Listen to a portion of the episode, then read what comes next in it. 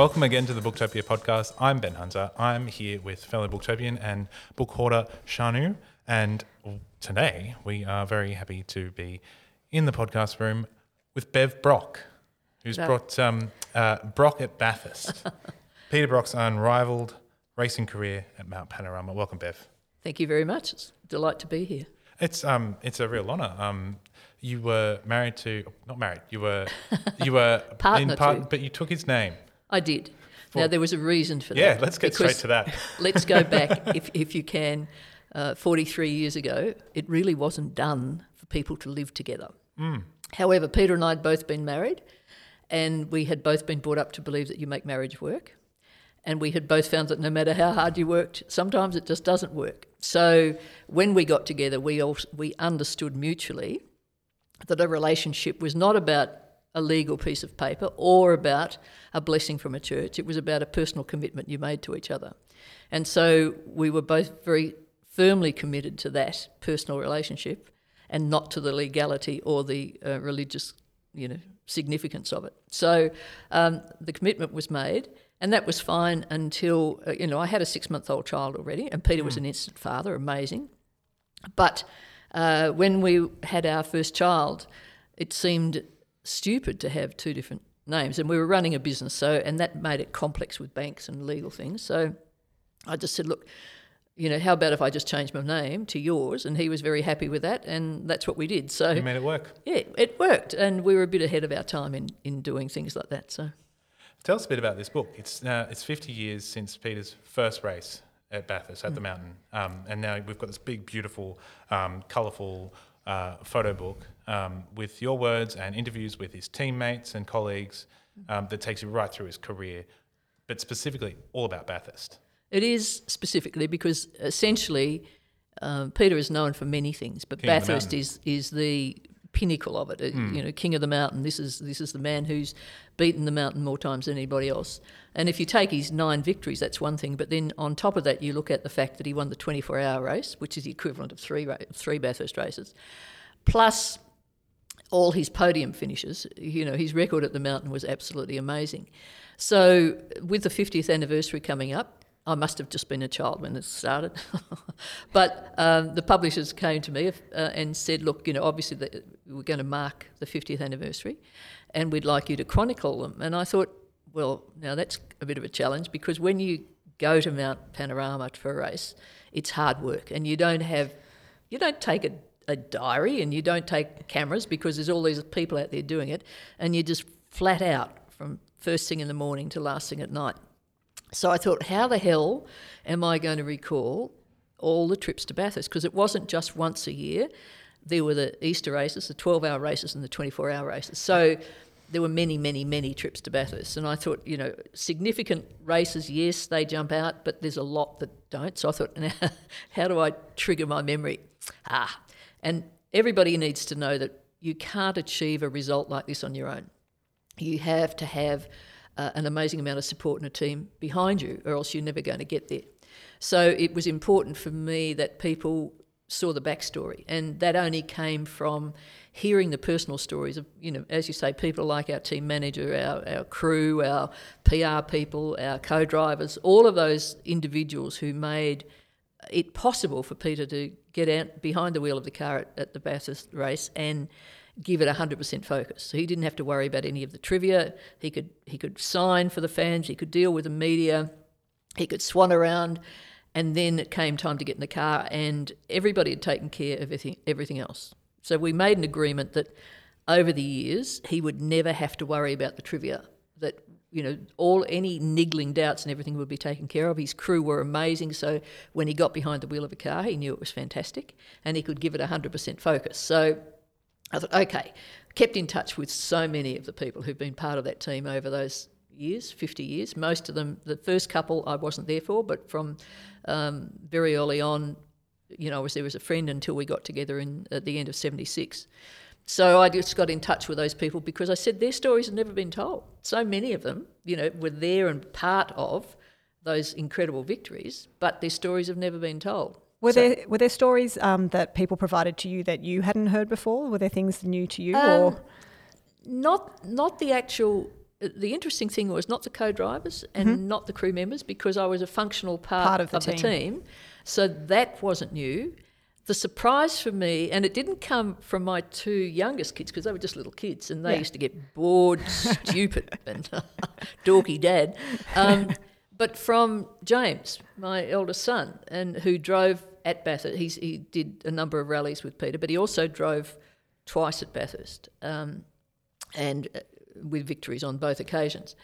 And I, I had never ever considered how that uh, impact of those races had on my son until he's written his story. Like, holy dolly, I had never considered it that way. So that one was a real eye opener for me. The rest of it sort of uh, fleshed out essentially things I'd known. There were a few things that you know I hadn't been really clear of how the impact they had on others, but essentially uh, that was all reaffirming. It was my my son's story that flummoxed me. I, was I thought it was really interesting as well at the beginning of the book how you have a little bit of the history of um, both, um, you know, Mount Panorama itself, um, back from the times when it was, uh, you know, the Aboriginal um, people of the of the area used it as a sort of a lookout. Yes. Um, back to then, you know, in the 1930s, it was, you know, both both expensive, Yes. but also necessary Yeah. to do something to try and get the economy uh, the economy started there. Um, and to how me, that was fascinating. Yeah. I don't think there would be very, very few people going to Bathurst these days that would know anything about that. no, absolutely, and and- I certainly didn't yeah. know anything about and that. And I so- found all that really fascinating. So it was important to me to put in that you know Bathurst had a history before it became a motor race circuit, and then you know coming through the depression to see you know the fact that it was built by guys who simply needed work. Um, all of those things I found really fascinating. Yeah, and in the same way that the you sort of like learn about the history of Bathurst, it's also very interesting to learn about Peter's backstory um, and what sort of um, drove him drove him. Sorry, terrible pun. Motivated Uh, him. motivated him. Thank you. Um, to sort of uh, to do this. Um, do you want to tell us a little bit about sort of what were the what were the driving driving? Oh, I did it again. Forces behind. Look, as a little kid, His interest. um, Peter's great uncle Henry was uh, one of the founders of motor racing in Australia, and so that there was this family connection. Peter's dad would have loved to have been that, but because of that connection, from when uh, because Peter was one of you know he's got uh, three brothers, so one of the four boys, and his dad's interest through the great uncle Henry um, used to take him along to hill climbs and, and you know the, the early Grand Prix races and so forth. So as a little kid, he saw these cars, but and he couldn't wait to get behind the wheel. So the family farm provided him with the opportunity to drive anything with wheels. So, you know, this is a tiny little kid. He would drive the, the Ferguson tractor with a Massey Ferguson with a pillow behind him so he could reach the pedals. And then he got to the point where he got a paddock bomb and, and he was keen on shaping it himself and bought this Austin and old Austin and used his mum's axe to cut the body panels off. No, there was no craftsmanship in this. This was a raw, a raw yeah. paddock bomb, uh, and the, and the thing had no brakes. So his skill came from driving this very raw material around a paddock without brakes. wow. And so he had to learn the craft of, of steering and, and drifting and all of those things through gateways and, and everything. So his skill came from a passion for being behind the wheel at warp speed and having to overcome mechanical difficulties or non existent mechanical things that should have been there. So um, he couldn't wait to take it to the next level, but they had no money. So uh, he was then uh, conscripted in the first army's conscription. I also did not know that, so that was really interesting yeah, too. so and because he was a person who was uh, no no guns, no violence, and he refused to take part in that side of it, but he was also incredibly intelligent. And so he passed the test and got to um, take over in, in terms of the medical base. So he was a medic, a trained medic in, in the Wow. National Service. Now, that only vehicle that gave him to drive was the, the, the uh, company's ambulance. so he and a couple of his friends um, used the ambulance in ways that I don't think the army ever envisaged. Um, and it was, you know, they set, they had lap records and speed. Poor buggers, whoever patient in the ambulance got the full experience of it. So uh, at that time, his real passion for motor racing came to the fore. He purchased um, the incredible Austin and, and got a, a red Holden motor. And so off base times, he and his mates would build this car, which was an absolute beast. Um, you know, they built it in the chook shed of his mum and dad's home when he was home on leave. Um, he um, he was he taught himself to weld on it. So if he turned the amperage up, it cut, and if he turned it down, it filled the holes. Yep. Uh, so there was a very raw talent, but lots of enthusiasm. And by this stage, he was able to sneak. If once his mum and dad had gone to bed, he could he could pinch mum's new Holden and go and do laps. And one night, the constabulary found this car doing warp speed on the, the local roads, and uh, he beat them home to his place. And so he'd parked the car and raced and flung himself into bed fully clothed, so that um, when the police pulled up, the car was still hot, but mum and dad's no, the boys haven't been, you know, I They've don't know been what's going on. And she's looked in, and there's Peter sound asleep, but he was uh, fully dressed under the blanket. So he was pretty out there as a young man, with uh, determined to get into motor racing. The car was a um, unwieldy looking vehicle, but it, he would go out there and beat guys in far better cars.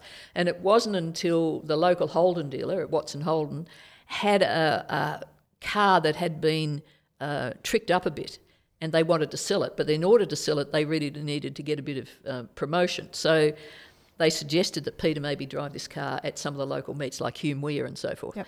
uh, which don't exist today as a racetrack. So when he took that car out and the viewing public could see and the, the journal, motoring journalists could see that when he drove a car that people related to and he could beat the opposition in that, then they knew he was capable beyond it. And that led to Harry Firth hearing about this. He knew he was a raw talent, but when they realised he could drive any car, uh, then came the offer for Harry to put him into the original HDT team, which was for the 69 Bathurst. And uh, that phone call changed, Changed Peter's life, life, yeah. forever. So he, he just thought it was his mates messing around, but fortunately it wasn't. And Thankfully, he goes from realised. there. Um, tell me about Bathurst in terms of a as, in terms of a track. Yeah. Um, why Bathurst as opposed to Eastern Creek or Phillip Island or any of the other tracks? Ha- why has this mountain become so synonymous with endurance racing and with racing culture as a whole in Australia? The, the interesting thing for Bathurst is that it is, uh, in, in the world, there are very, very few circuits that go from low altitude to high altitude uh, with so many turns and twists where they can't see around the corner, and the decline coming down the mountain is equally as, as treacherous. And if you've ever driven around it in ordinary speeds in a car and you realise you can't see around the corners, you wonder how the hell scary. they do it Yes. in a race car. So it always held that fascination because the previous race had been held at Phillip Island, which is a fantastic track, but it's flat. Yeah. And you can see the ocean and you've got some interesting turns. But when it was transferred from the Armstrong 500 to Bathurst, um, the challenge was there for all these red blooded, testosterone driven blokes who, and the women didn't do it back then. And very few do it now. But they, it was such a challenge, and at that stage there was no no safety. There was a bit of barbed wire in some spots, but a bit of barbed wire wasn't going to stop a car, and a few of the cars went over the edge. Um, and so the challenge was enormous. Now, that was okay for the Australians. And once the race became televised, and that footage was televised overseas, the European drivers were just fascinated. Mm. And so often teams in Australia would get European top level European drivers to come out and drive because what it did was give them media exposure they wouldn't get otherwise. Of course, yeah. But what they found was that the European drivers came out and on the first lap were taken aback. And and it wasn't just the Australian drivers who said this is the best track in the world. It was the European drivers who saw this as an unbelievable challenge. The only track other than uh, Bathurst in the world that comes close is at Spa. Uh, Le Mans is, is flat, more or less flat, and got some hairy corners. But Spa takes you through the forest and it can be pouring with rain on one, fog on another section. So even though it has nowhere near the altitude decline that, that Bathurst has, it's, uh, Spa still has a challenge. Whereas Bathurst is constantly, you know, and for endurance races, to have a car last for the eight hours or so Yeah. that the race goes on, uh, the car has to be really strong. So there's many challenges there. And all the drivers that drive there, and, and from the the uh, the stories that your personal stories you've got from the European drivers that are included in the book, they say that you know they understand completely why it is seen as the challenge. Peter always used to say. It's the best racetrack in the universe because it had to go beyond Earth. So it, it is in many, many ways um, this unbelievable challenge for a guy behind the wheel. What was the sport like when Peter began, and how have had it changed just in that golden era? Well, back then it was pretty preliminary. It was, uh, you know, if you read in the book, you know, when it first started, you didn't have to have a driving suit. There was no fireproof clothing, and in fact, the Geoghegan brothers, their uh, sponsor was a men's outfitter and gave them three piece suits. and they drove the race in their three piece suits. Um, there were no racing boots as such. Uh, there were some people who wore like tennis shoes, others Yep. drove barefooted. Oh, uh, there were no helmets, uh, race helmets. There was no fire proof clothing. So, uh, in terms of the actual driver safety, the cars were, you know, there were no roll bars, there were no real No, safety they were they were sort of set up as normal They cars weren't- just with, yeah, with just- extra exactly. But, you know, oomph in the that's engines. Yeah, Yeah, that was it. And so that's how it started. Now Peter was the last in those early days. You could drive the race as a solo drive, and that meant eight hours driving. And Peter was I- the last driver to drive it, and and he won it as a I read solo that. drive. Could not So believe that. after that. Well, Harry Firth, the team manager, wouldn't let him have a drink for that eight hours because if he had a drink, he might need to go to the toilet. right. So Mm-hmm. he wasn't allowed to have a drink. So, you know, you can get horribly must have been so dehydrated. dehydrated. Yeah. Yeah. So it, it you know, it, it came time, the engineers, you know, there were a few serious accidents and the engineers re- realised that you had to put some uh, some fencing that was going to stop people from going over the edge. Uh, they had to sort of cut away a bit on some of the corners, the line marking, uh, and then they realised they perhaps need pace cars that would slow people down if there was an accident. Um, so the race never stopped, but and then they put in the chase because the straight coming down from the mountain down to the corner at Pitt Straight was long and fast, and, and so the cars were you know doing 300k, Yeah. and so they needed to slow that down. So they put the chase in, and when they first put the bridge in uh, over the track, one of the guys collected that and killed himself. So that's when the chase came in to slow them down before they got to the bridge. So the pits at the time were just you know they they they had a wire fence and they'd mark with a bit of uh, chalk on the road as to where the cars would park. There was no pit facilities. Um, then they put in a corrugated fence, and so um, the guys working in the crew used to have to leap across the fence with the with uh, their trolley jacks and, and so forth, and the fuel, fuel tunes. Well, they had, they didn't have fuel tunes. It had a five gallon drum, and it had a filter, you know, Oh. a, a, you know, Funnel? on the top, a funnel Yeah. on the top. Um, and you had to use the car's own jack and you had to use the car's spare tyre. It was the first wheel that had to go on the car. So all of these things, and, and you know, even back when we first started going there, it was very agricultural. Um, you'd all park in the car park at the back with the caravans. Yep. So you had these family units. The only brick building that was there was a shower and toilet block that's everybody used. There was one shower, and so the, the queue up for Sounds wonderful. the shower. It was it was, but it was the best atmosphere, and everybody there was a camaraderie, and everybody pitched in. The noise through the night while they're working on their cars and revving, you didn't get much sleep. But if somebody was short on tyres and wheels, you helped them out, and it, so it was a a very different atmosphere Yeah. to the very professional, uh, you know, isolating atmosphere. I mean, don't get me wrong, the racing there is amazing, the equipment is incredible.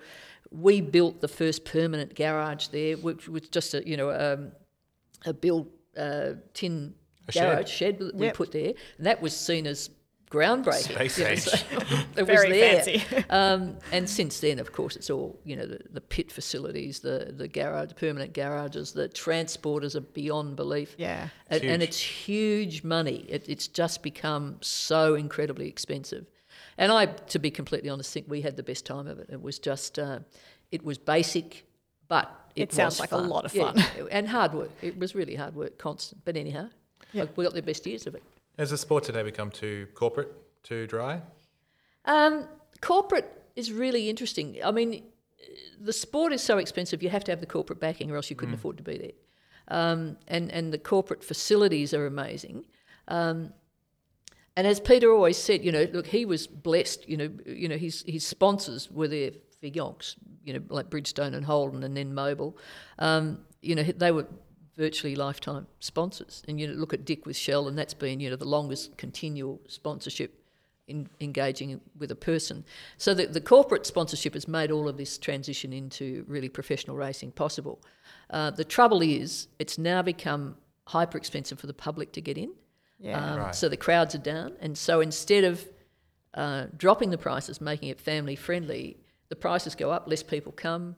You know, the, the television coverage is not. You know, it's now on. You know, uh, like a secondary. yeah, it's no longer it's free to the, air. It's not the prime Um, thing that you see. Yeah. it's not prime. So a lot of things have changed. Are they all fantastic? In some ways, yes, but there's always a downside. So Yeah, it'd be interesting to sort of see how um, they may change that in the sort of in in the future where they. I, I don't see it. I, th- I think what I see, the trend is towards being more like Formula One racing, which is is a bit very- isolating. it's very It- different experience. and, Yes, it, and it cuts the people away from that. You know, because before there was all face to face, and and the, the fans had their They were right. favourite drivers. Yep. Now the sport uh, wants to promote the formula rather than the individual drivers. individual they don't driver. want to see any one driver being promoted above another. And whilst on one level you understand that, the fans want You want that people. personal They want- connection, and that's and that's got to be one Yep. of the um, you know one of the reasons why Peter was such. I mean, besides being just a legend in the being such an amazing driver, Yeah. but his because he was a people person. He's a people and person, that's yeah. the thing. He, you know, the thing he always said to the guys, "Hey guys, you need to be more than a driver. You've got, you know, when you look at the, the requirements, ha- yes, they have to have skill behind the wheel, without doubt." But they also have to understand and have a relationship with the media. They have to have enough nous to understand the engineering and to know what needs to happen to set the cars up. Nowadays, computers take over a lot of that, but the drivers had to be able to develop their cars. They had to have a relationship with the public nowadays so many of the drivers are removed from the public they don't they sort of see it as an interference You know, no if you don't have the support of the public the sponsors aren't interested in you and therefore you don't get sponsorship dollars so it's they've got to be intelligent they've got to be capable they've got to be personable they've got to have a package uh, they've got to be physically fit they've got to have a package that's not required in so many other sports. You know, there is there are many many layers to it. So I have total and absolute respect for those guys who get out there and are able to do it. There's a lot of very good drivers who may not have the other levels, and therefore are not as popular. Yep. And Peter used to say to them, guys, you've got to make yourself available to your public. You've got to be there for the media. You've got to do those things because if you don't, it's not going to work. So Craig was the one who listened to him most. and that's the one that Yeah, I'm that not everyone a relates motor to. racing And expert, but I was like Craig only Lowndes. other I do sort know of- that yeah, person. Craig Lowndes, Craig household Lowndes, name. and that's it. And Yep. so now that Craig's stepped out of full time driving and will only drive in the endurance races, Mm-hmm. The other personalities, you know, there are s some standouts, but they're not allowed to be developed as the face of the, the sport. Yeah, as as, And- as it and that's to a shame. Yeah, absolutely. Um, well, speaking of um, uh, Peter and, and his you know connection with the fans, you were telling us as you were um, signing some copies for us um, about uh, some of the interesting things he's had to sign, and I just I, I just feel like everyone should know about that because I thought that was very impressive. Well, I mean, everyone's used to the books and, and the standard bits and the clothing. The, you know, that all goes without saying. The, the caps, but um, there were sometimes people stretch. Now, getting them to sign their bodies was fine. Except I used to say to him, "When you're signing a body, I don't care what you think. You do it neat and small because they're going to come back tomorrow with it tattooed." so for all the women. He was very good at signing neat and small with a little love heart, and that could be on the boobs, it could be on the their backsides, it could be on their and I used to think, you know, on their, their abdomens and, and I just uh, bikini lines, and I used to think, how on earth do they manage with their partners who are in the throes of passion to look down and see Peter's signature flashing at them? But that's what they wanted, and I think, oh God. But then uh, one day we were there, and uh, this the strangest one ever, and this guy wanted an autograph, and he said, Peter, this will shock you, and Peter was beyond shock by this stage. Until the guy popped out his false eye and wanted him to sign the back of his false eye. And, and oh, I drew in breath, you know. And I mean, Peter's got, you sure? And yes. So he signs it and it pops it back in his face. And you think, oh my God, this is what now? Yeah, But see. it was anything phones, watches, you name it. He It's- he, he would he, sign it. signed it. all. Yeah, that's what a legacy. What a legacy! Yes, there, there, there's uh, yeah, many ways of looking at that. Um, thank you so much for um, sharing some really fantastic memories of um, of Peter and also your time in the, the racing industry. Um, just as we sort of wrap up, is there any sort of one um, memory or one one sort of real takeaway you'd, you'd like us like readers of this book to sort of come away with about about Peter and his time at Bathurst? I've often been asked which is the fav- my favourite race, and, and I have to say uh, they're all bloody hard work because you go and you work your butt off. Um, but in '87, when he'd separated from Holden, and it was a it had been a, a shocking, very testing year, and for him to get to that race and against European opposition, where the Sierras were obviously a you know far better car, to drive against all odds where we couldn't get spare parts for the cars and so forth, to have to swap cars. The conditions were wet. Um, we were behind the opposition. He went out there and did an amazing job, came in third, um, but the um, European cars were found to be illegal. It took a few months before that was ratified. As it was, the crowd went nuts for him to be the first uh, Australian home, and given the circumstances for that year, it was. We just felt as though we'd, you know, beaten the earth. It was just fantastic. But then to be declared the actual winner, the crowd at the time were booing, and I, well, I don't like to see booing a thing, but they all they wanted was Peter. They Yeah. were not interested in the first and second cars, um, and so for him. At that point in time, to have come away with a victory against all odds um, it was important, and it was important for him to have people know that you don't give up when things go bad. You just give You it your keep all, going, yeah. and and you try your hardest. And he did that, but he couldn't have done it on his own. We had an amazing group, a very dedicated, loyal uh, team behind us, and, and sponsors. It was. Um, a challenge in every sense of the word, and he always believed if you gave your sponsors more than they expected, you got better results. And so that, in every sense of the word, had to have been a highlight in what had been, you know, a very illustrious career. Fantastic. Bev, thanks so much for uh, spending some time with us today. Thank and, you. Um, there's so much more for uh, our readers to unpack in this book. There is Plus all, all those the- personal stories are And- just fantastic. Fantastic photos. Fantastic. Thank you very much indeed. And you can buy Brock at Bathurst and many other fabulous books at booktopia.com.au right now. Thanks for listening to the Booktopia podcast. Don't forget to subscribe to us on SoundCloud and iTunes. And if your eyeballs need a workout, check us out on YouTube at Booktopia TV. And don't forget for all books featured on this episode and all episodes of the Booktopia podcast, head to Booktopia, Australia's local bookstore, at www.booktopia.com.au. Thanks for listening.